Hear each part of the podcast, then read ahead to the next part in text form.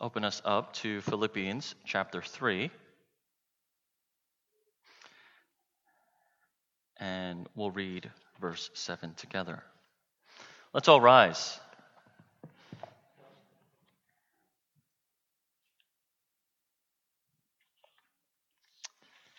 This is the reading of God's holy word. But whatever gain I had, I counted as lost for the sake of Christ. This is the reading of God's holy word. Thanks be to God. Please be seated. Uh, throughout his letters, uh, Paul often uses exciting occupations to describe his ministry and his spiritual journey. For instance, a soldier or a farmer, an Olympic athlete, even a diplomat.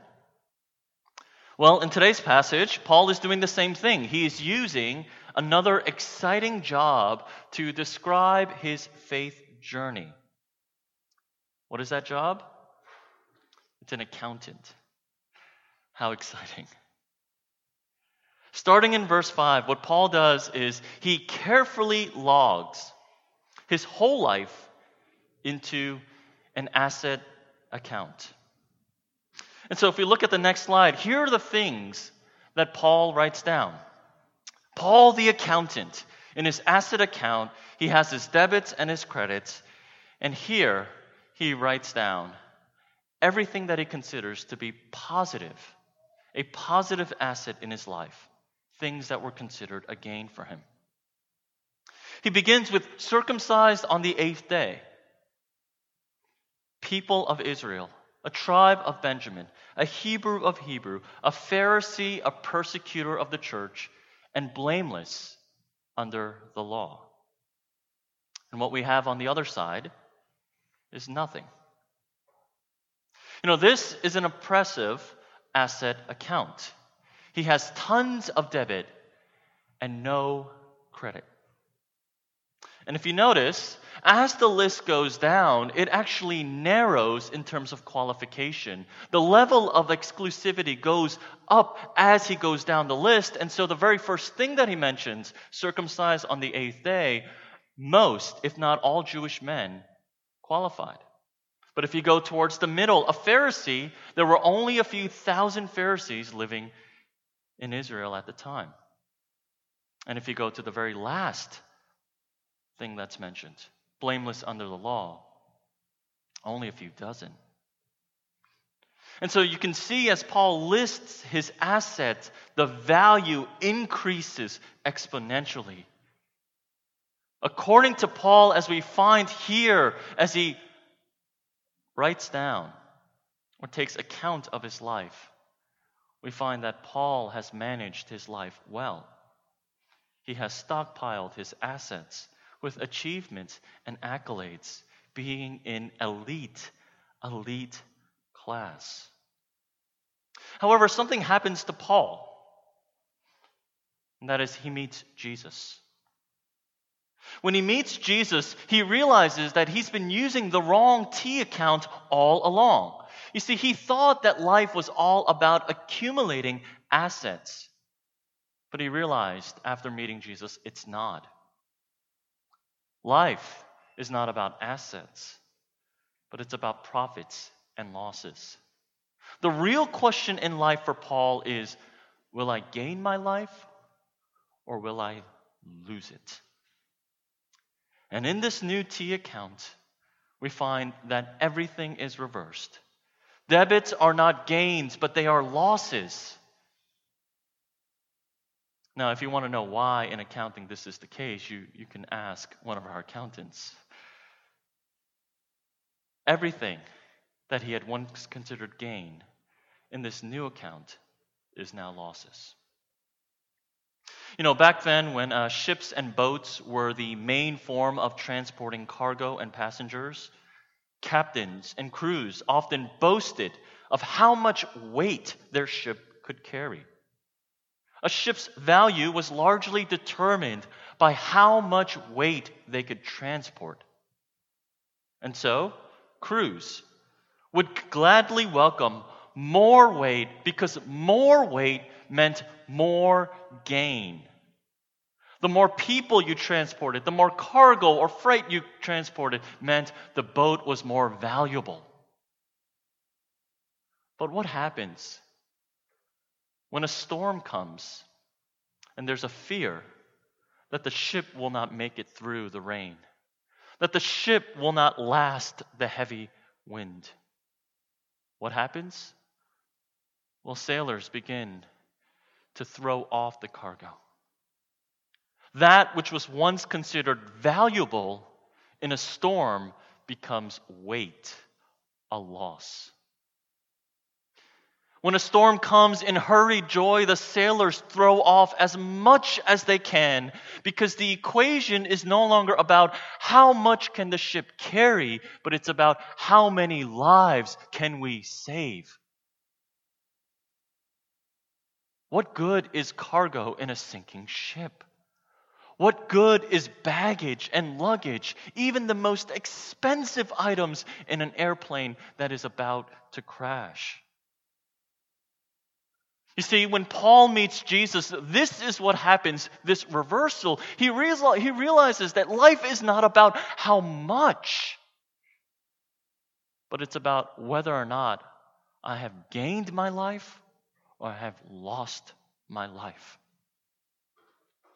So, all of the things that Paul once boasted in in life, all of the things that he once considered gain, now in this new account becomes a loss. This new account, called a profit loss account. This is what happens. I have a, uh, another T account for you. This is what happens as he meets Christ. All the debits now become a loss. And the only gain that he has, on the other side, the only gain he has is Christ. Now, Paul the accountant, as he adds all of this up, he realizes that the ending balance to his account in life is Christ. What we have in today's verse is Paul's summary statement after he had taken account of his life, now that he is in Jesus, after carefully logging everything into now the right account, where it's no longer about temporary trophies, but it's about an eternal crown. His conclusion is the following Whatever gain I had, I counted as lost for the sake of Christ. Indeed, I count everything as loss because of the surpassing worth of knowing Christ Jesus, my Lord. For his sake, I have suffered the loss of all things and count them as rubbish, count them as dung, in order that I may gain Christ and be found in him. This is Paul taking account of his life and saying, This is where I'm at. You know, some of you might be asking, why does the gospel reverse everything? Why does the gospel turn gains into a loss? Why is it that we can't consider all of these things, what Paul calls the confidence in the flesh, why can't we consider them to be gains alongside Jesus? You know, in all honesty, I think this is how we feel and it's often how we operate. For those of you who are a Christian, often our desire is to be more than a Christian. It's not enough just being a Christian. We want to be more than just a Christian. And so, what do we do? We use Christianity as a cheap qualifier not as the end result itself, not as the thing itself, not as the goal to gain Christ, but we use it as a cheap qualifier. We want to be a Christian athlete. It's not enough just being in Christ, but we say, I want to be a Christian athlete. I want to be a Christian artist. I want to be a Christian student. I want to be a Christian entrepreneur. Now, all of these things are good things, but if they are used to supplement what you feel is lacking in being just a Christian, of being just in Christ, we've missed the point of the gospel.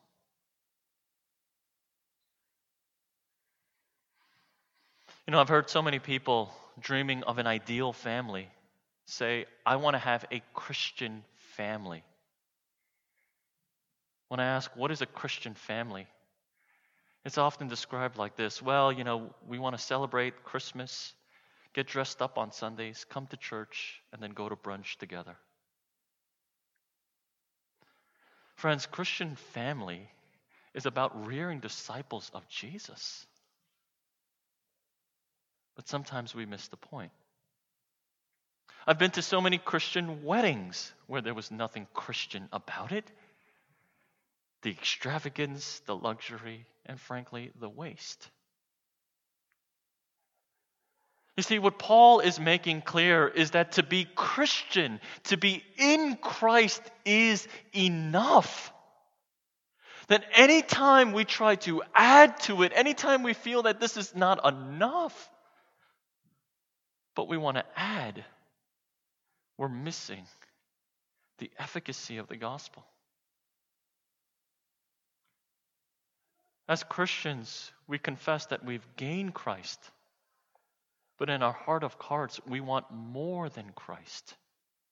We don't want more of Christ, but we want more than Christ. We want Christ plus the achievements, the accolades, the gains, the confidence in the flesh, in addition to Christ.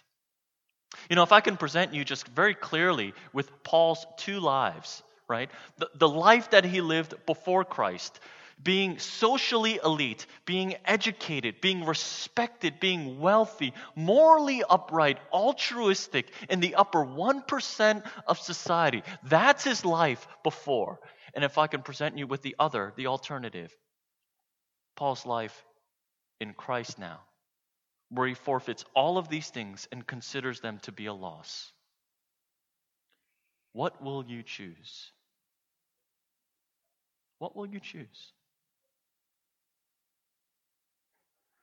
You know, I think for many of us as Christians, we think, why can't I have my cake and eat it too? Why can't we have both?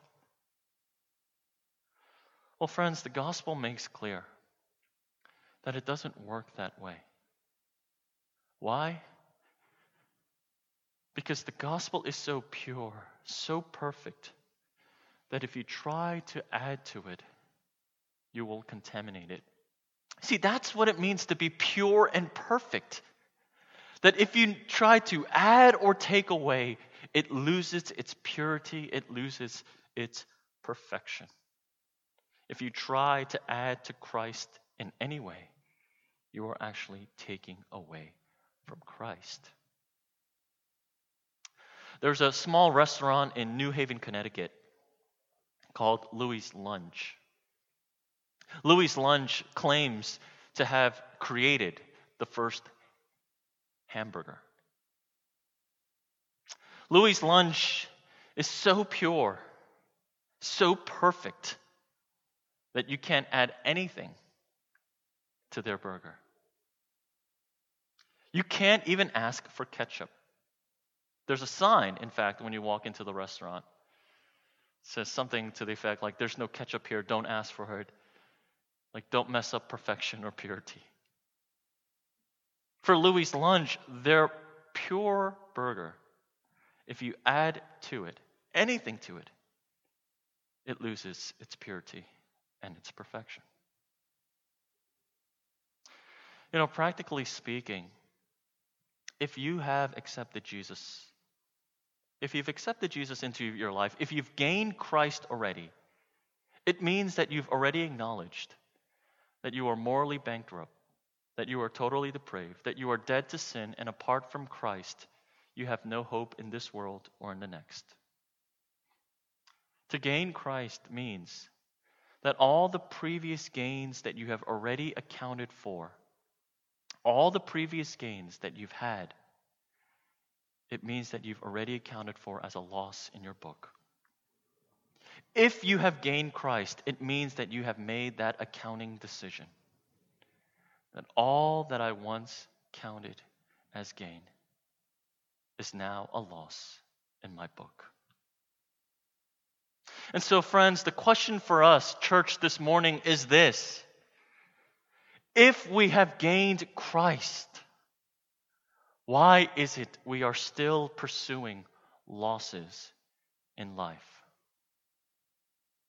Why are we holding so tightly onto our luggage and not the life raft, which is Christ? Know, I have to confess that all my life as a Christian, this verse I've read wrong. I've read wrong until recently. For some reason, whenever I read Philippians 3 7, I read it this way Whatever gain I had, I counted as nullified for the sake of Christ. I don't know why I read it this way, but every time I read Philippians 3 7, I understood it as Paul saying, whatever gain I had, I counted as void, as having zero value. I don't know why my brain registered it that way. But when I read it again a few months back, I realized that Paul is saying whatever gain I had, it's not zero value, but it's actually negative value. It's a loss. Paul is saying, whatever I considered to be gain in my previous life, now, in comparison to Christ, it's a minus.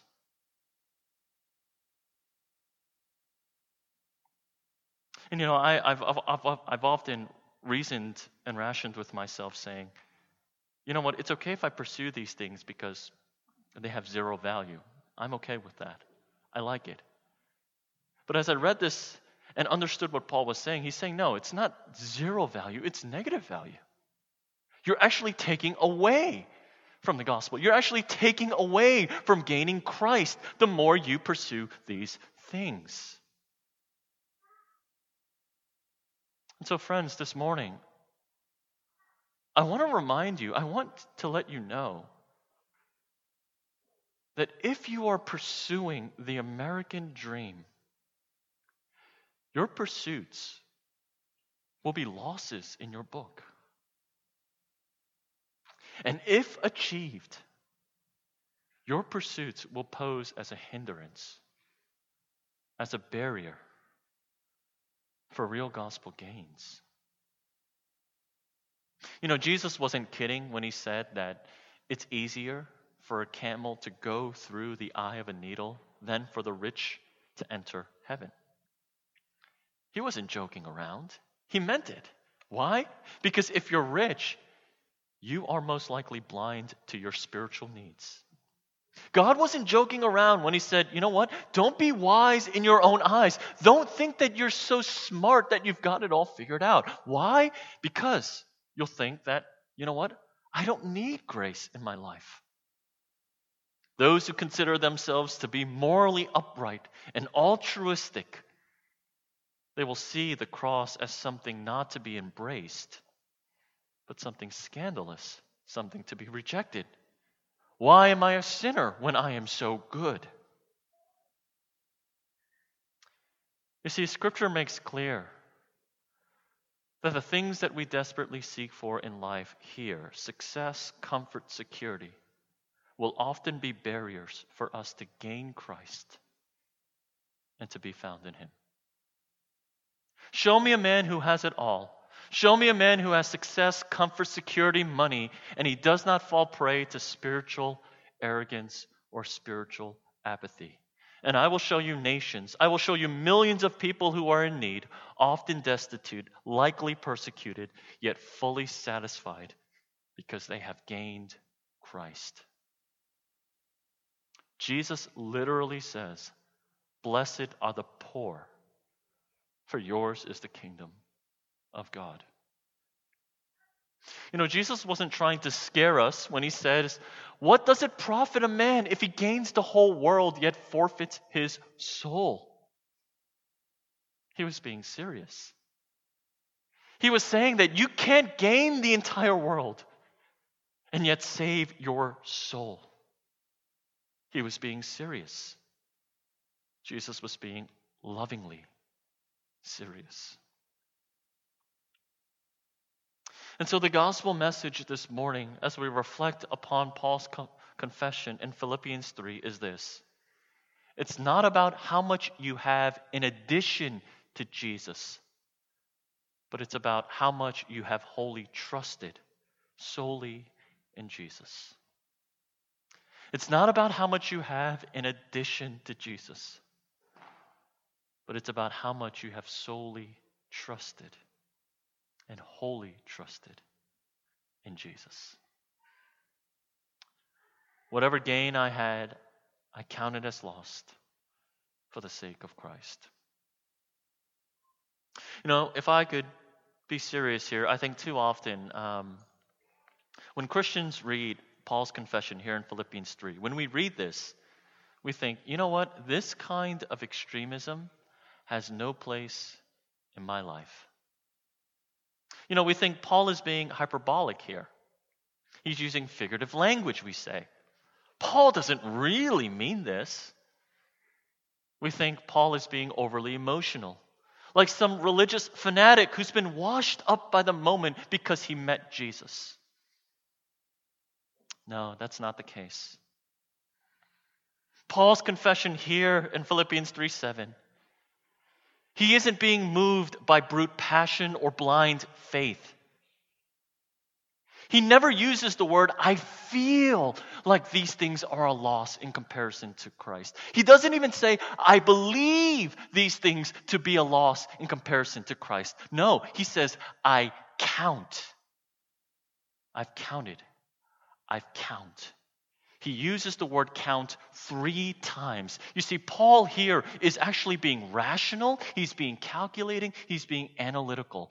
Paul has gone through the step of going through each line item in his life. He's gotten an objective appraisal on everything. And his math, his math is that everything in life is a loss, it's rubbish in comparison to knowing Jesus.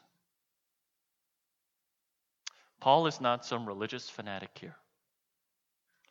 He is an accountant who has gone through his profits and losses and has realized that his greatest gain, Christ, is enough. It's enough for Paul to say, I have been found in Christ. That is my greatest gain, and that will be my greatest pursuit all of my life. And everything that was once a gain is now a loss in my book. Saying everything has been reversed. So, friends, church, this morning, will you once again open up your book? Will you look at your ledger once again? The ledger of your life, the ledger of your soul? Will you see your profits and loss chart again? And will you see that the only gain in life is being found in Christ? You know, Paul uses the word count three times. Three times. Once he uses it in the uh, the perfect present tense, and the other two times he uses the present tense. I think this is important because what Paul is saying is this He's not saying, you know what, this accounting that I've done in my life, where Jesus is my everything, is not something that I've just done in the past when value was different. No, he's saying this counting is something I, that I do, that I did in the past, and that I continue to do in the present. Paul is saying, I count. He's doing the math presently. He's looking at his book once again and going through the equation. He's checking the math, making sure everything is right. He's counting now.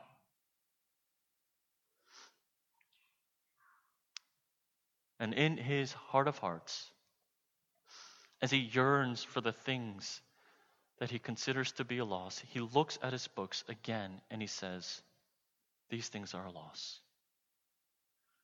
And he looks to Christ as gain. For those of you who are a numbers guy or a numbers person, you'll appreciate this. Every morning, looking at the account ledger of your life and examining what really is gain. What does it mean to gain my life? What does it mean where Jesus is my gain? And I need nothing else in this world. This morning, will you once again take account of your life? Will you once again check your present pursuits and see whether or not you are pursuing losses in life? Will you look to Christ once more this morning? Understanding and counting that to be found in Him is the gain that you need in this life and in the world to come. Join me in prayer at this time.